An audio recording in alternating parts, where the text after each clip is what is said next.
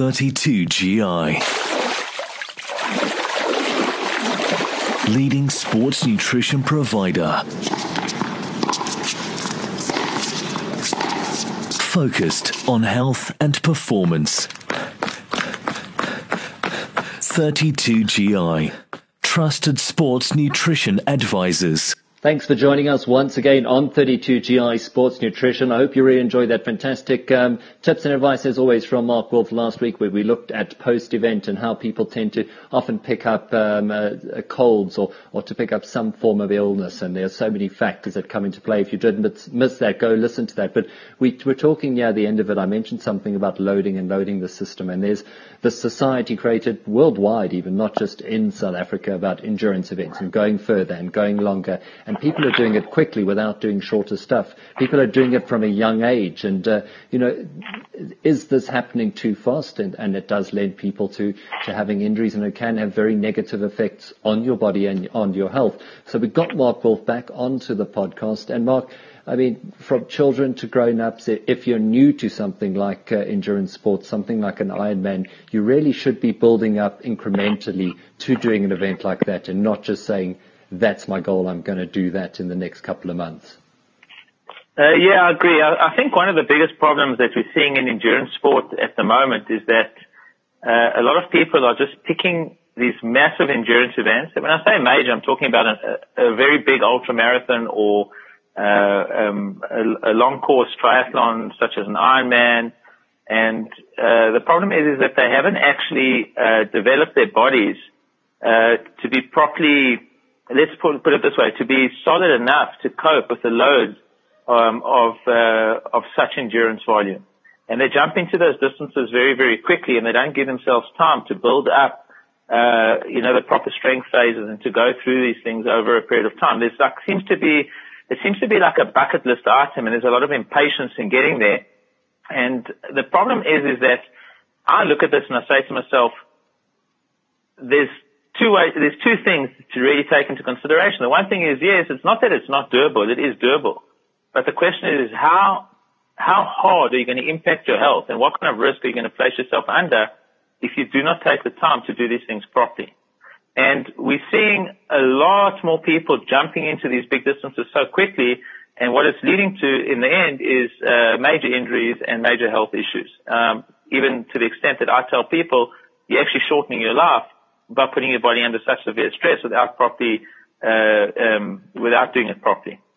Mark, looking at uh, sort of children and people with uh, children who are young adults, and, and, and they cottoning in onto this craze, endurance from a, from a young age, be you know around the end of their teens, maybe anything between 16 or 18 already, you might have have kids going, look, we we want to go do these events. If you were a parent of a sort of a, a young adult at that age, maybe between even 16, 21 what would you be recommending uh, to them? I mean, we really don't want to encourage that. They've got the, they've got the time. They've got the time to build the speeds, play around with shorter distances, and they really should be doing that, shouldn't they? As opposed to targeting something as big as, say, uh, an ultra marathon or a long distance triathlon. Well, I, well, I fully agree with you, Dave. I, I think first of all, you need to look at uh, uh a youngster and see where they've come from and where they're going to. I, I just believe that somebody that just immediately goes into their 20s and starts going into these ultra distance events, I see the damage, I see the hurt, um, and I also see if it is a sporting career that they want to take on, I see it's going to be very short lived. Now, I, I deal a lot with athletes locally and obviously internationally, and it's actually quite interesting. I think it was Sebastian Kienle who actually um, said a couple of months ago. Somebody asked him after Kona last year, "Why do you think it is that the the the, the Germans took the top positions at Kona last year. And, um, and, and, and, you know, why, why do you think they're such a strong endurance nation? And he made a very, very interesting comment. He said, while, while a lot of the other nations are being dropped at school or catching a bus to school, where, where we live, we're riding our bicycles to school every single day. And what that's doing at a very, very young age is it's building up thousands and thousands of kilometers um, when we're in our youth. Um, and by the time we get to our 20s or our 30s, we've built up a massive endurance engine already. So I really think it's about lifestyle and also what you're exposed to. So somebody that's going to start doing uh, short course stuff um, and they haven't got that endurance engine in them, it's going to take quite a few years of actually developing that endurance engine and getting to a state where they actually might be able to, you know, achieve um, as far as the distance goes.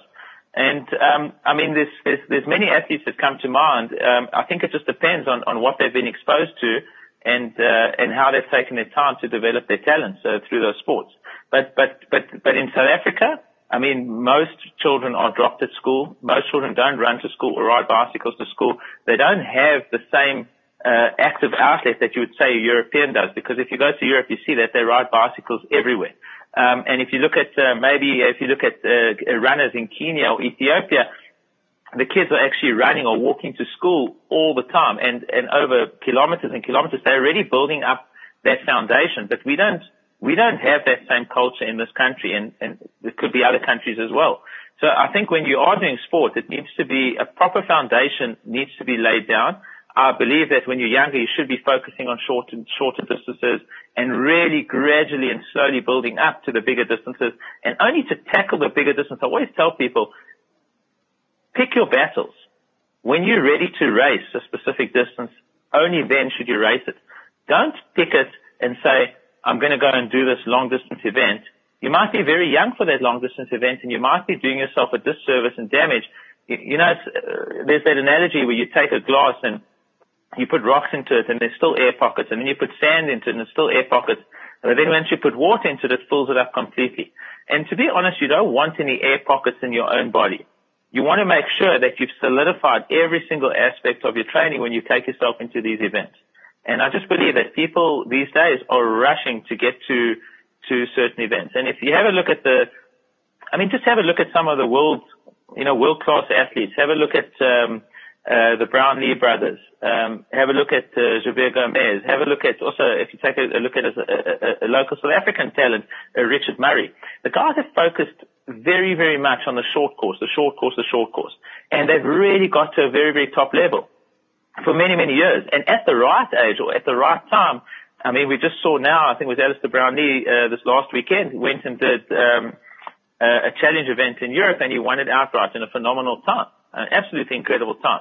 But he, he had such an incredible foundation to step up to that, to that sort of distance. I'm not saying that it's, it's, it's, that it's for everybody. There are some people who might be better at longer distance and shorter distance, but I think for, for young people, take the time to build up that speed and it will benefit you for the longer distance for sure. A fantastic uh, event that was for Alistair Brownlee. We know he's dominated the short course triathlon and he absolutely smashed that uh, half distance event this past weekend. And as you said, probably the right time for him in his life to make that progression. Mark, just lastly, before we wrap up, nutrition is also very key, isn't it? When you're making this adjustment, you need to be adjusting. Generally, people who go from very little to those big, massive bucket list goals don't have the greatest lifestyles. That's why they've chosen it, and, and they need to adapt their diet at the same time. That is so spot on, Dave. I mean, if you think about just a motor vehicle, um, the minute you put down that pedal and you start to drive it and gas goes into the engine, um, and the car's under stress, those pipes better be in good working order. Because if there's a hole, the pipe's going to blow, that engine's going to blow.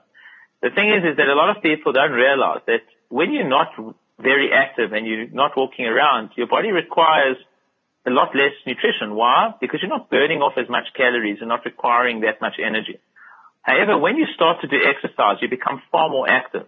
And when you become far more active, your body does demand far better nutrition and far more nutrition because obviously you're burning off far more calories. So you can't be in a major deficit.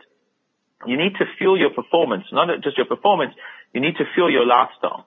And it's very, very critical to select the right types of fuels that would go into your body to make sure that you stay healthy, that you stay fit, um, and that your specifically your immune system stays strong, your joints stay strong and healthy, and that you're also able to recover from session to session because that's a very, very key element when it comes to endurance training. You cannot um, you, you you cannot forget about nutrition. You cannot forget about rest and sleep um, uh, the training is only one very small element of it. So very, very crucial to put an emphasis on those factors.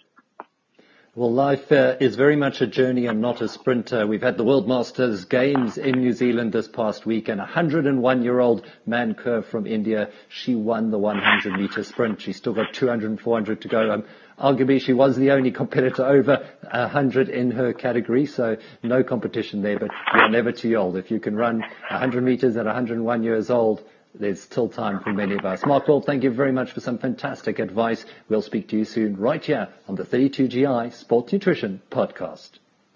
32GI.